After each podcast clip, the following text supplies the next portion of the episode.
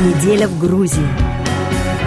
Георгий Лебанидзе. Официально Тбилиси лидеры грузинских беженцев считают нелегитимным голосование в Абхазии, где состоялся первый тур президентских выборов. Резко обострилась обстановка на одном из участков границы с Южной Осетией. В Панкийском ущелье похоронили бывшего чеченского полевого командира Зелимхана Хангошвили, убитого в Берлине.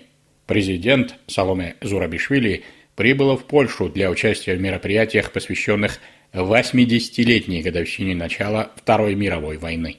По итогам первого тура президентских выборов, состоявшихся в Абхазии 25 августа, действующий президент Рауль Хаджимба набрал чуть менее 24% голосов, а его основной конкурент, лидер организации ветеранов грузино-абхазской войны Амцахара, Алхаз Квициния, почти 22%. Впервые в истории бывшей автономии 8 сентября состоится второй тур выборов – в Тбилиси резко негативно отреагировали на проведение выборов. Президент страны Саломе Зурабишвили, а также госминистр по примирению и гражданскому равноправию Кетеван Цихалашвили отметили, что выборы не могут считаться легитимными, поскольку проводятся на территории, откуда изгнана значительная часть грузинского населения – тем самым грузинские власти выражают отношение к выборам сотен тысяч этнических грузин, которые вынужденно покинули Абхазию по итогам грузино-абхазской войны 1992-1993 годов, а также пятидневной войны 2008 года. О том, что за выборами внимательно следили грузинские беженцы, в интервью Radio France International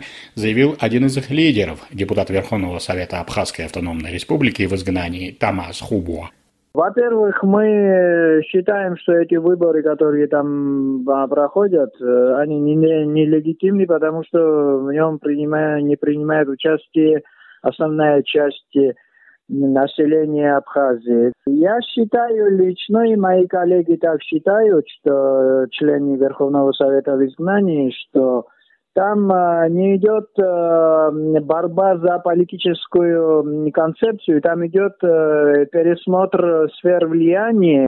Заявил Тамас Хубуа, тем временем резко обострилась обстановка на линии разделения с другой бывшей грузинской автономией – Южной Осетии. Министерство иностранных дел частично признанной республики заявило, что Грузия незаконно установила блокпост МВД близ села Цнелиси.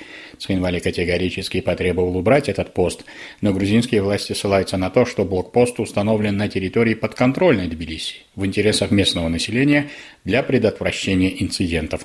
Опасная ситуация вокруг села Цнелиси стала результатом разногласий сторон конфликта по вопросу о так называемой бордеризации линии разделения, возникшей в результате пятидневной войны. Российские пограничники и сотрудники КГБ Южной Осетии в последнее время активизировали работы по демаркации на линии, которую они считают государственной границы с Грузией. На некоторых участках колючая проволока и высокий металлический забор проводится непосредственно у грузинских сел, отрезая от них сельхозугодия и источники воды. Судя по всему, выдвинув полицейские подразделения и установив пост, грузинские власти пытаются тем самым приостановить процесс демаркации границы и строительства пограничных заграждений в Хашурском и Карельском районах, где много грузинских сел расположены непосредственно у линии разделения. Но в результате возникла самая опасная ситуация с 2008 года.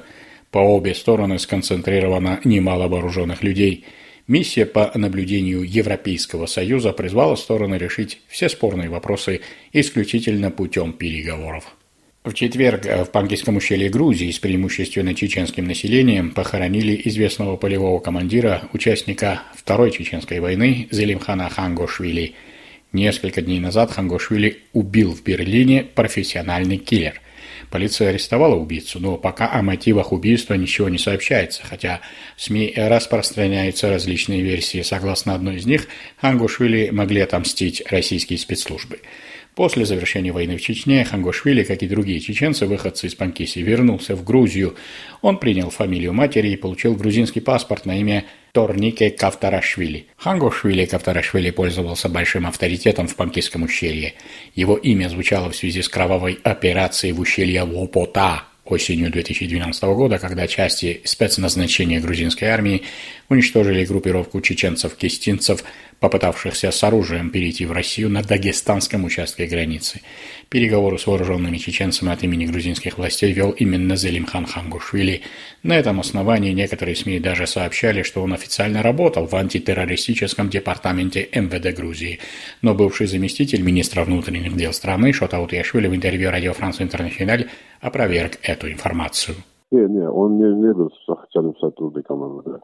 Он, э, так как он был человеком авторитетным среди чеченцев и кистинцев, он помогал нам, так, так сказать, сохранить мир в ущелье и найти по взаимопониманию с местными жителями. А что-то он был официально представлен в качестве переговорщика во время операции в Лопота? Да, да.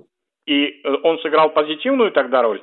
Ну, тогда, к сожалению, позитивную роль не, никому не получилось а, сыграть, потому что они не, а, они не пошли на переговоры. Но он, он пытался делать то, что мог. А как вы думаете, кто мог его убить в Берлине? Ну, насколько я понимаю, сейчас э, главное подозрение сейчас на Москву. Подчеркнул Шота Утешвили. Напомним, что в результате ожесточенного боя в ущелье Лопута, недалеко от российско-грузинской границы, погибли 14 человек, в том числе 11 членов чеченской вооруженной группировки и трое грузинских военнослужащих – Эксперт по терроризму Нино Бурчуладзе сообщила радио Франс Интернациональ, комментируя убийство, произошедшее в Берлине, что Зелимхан Хангушули не только помогал грузинским властям в переговорах, но предварительно выступал категорически против похода из Панкиси в Дагестан, поскольку это могло поставить Грузию в тяжелое положение и спровоцировать жесткую, в том числе военную реакцию России.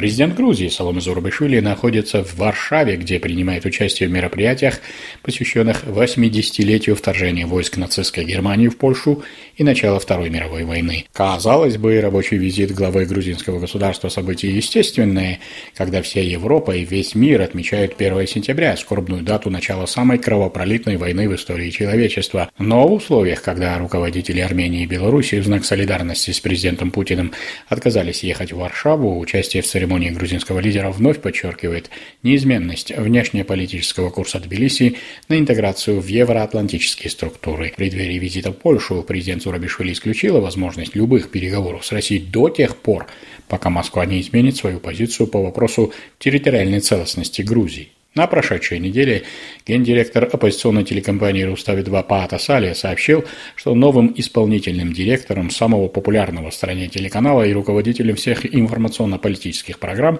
может стать журналист BBC Ираклий Мнейшвили – но контракт пока не оформлен, хотя переговоры близки к завершению. Сам им Наишвили обещает в ближайшее время рассказать, будет ли добиваться работы грузинской телекомпании по стандартам BBC и сможет ли в этом случае Рустави-2 остаться радикально оппозиционным медиаресурсом, каким было раньше.